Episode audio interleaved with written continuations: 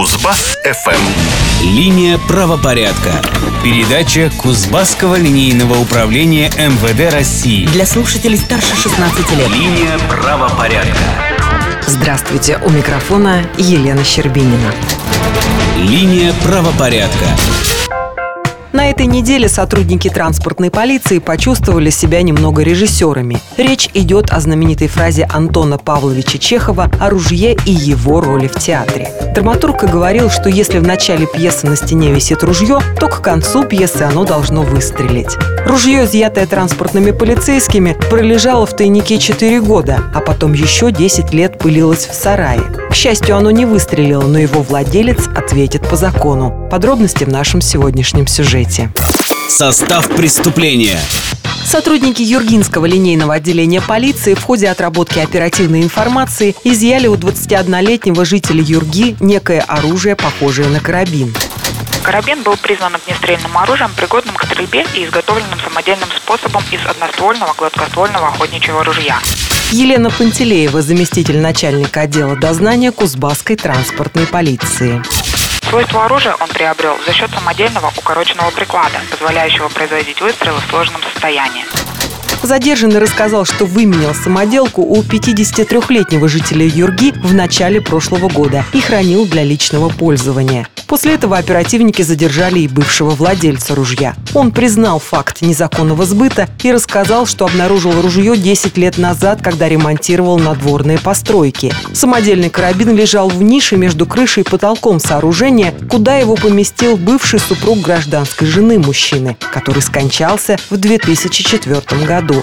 Таким образом, дальнейшее происхождение огнестрельного оружия установить не представилось возможным.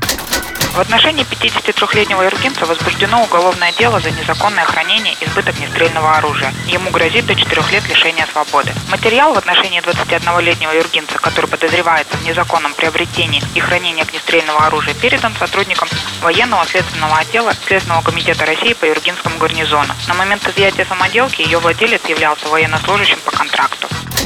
Теперь перейдем к нашей постоянной рубрике и узнаем, какие события в разные годы и разные века произошли в криминальной истории человечества в конце марта. Криминальный хронограф. 250 лет назад, 26 марта 1768 года, в Лондоне открылся процесс, который вошел в аналы британского судопроизводства. Формально барон Балтимор был обвинен в похищении девицы Сары Вудрак, а фактически в содержании гарема. Балтимору понравилась традиция Востока, и он построил на окраине города роскошный дворец. Желающих попробовать себя на роли одолисок было предостаточно. Ни о каком принуждении речи не шло. Главное правило обитательниц гарема заключалось в отказе от самовольного ухода из дворца даже в случае крайней необходимости. Если же Балтимору надоедала какая-то из его жен, то ее благополучно отпускали на все четыре стороны и снабжали приданным.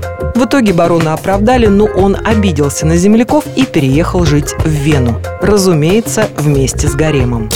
50 лет назад, 27 марта 1968 года, под Киржачом в Владимирской области погиб первый космонавт Земли Юрий Гагарин. Вокруг трагического происшествия ходило много слухов, а подлинные обстоятельства авиакатастрофы властями долго скрывались. Только недавно стало известно, что авария, приведшая к гибели космонавта, произошла в результате халатности наземных служб.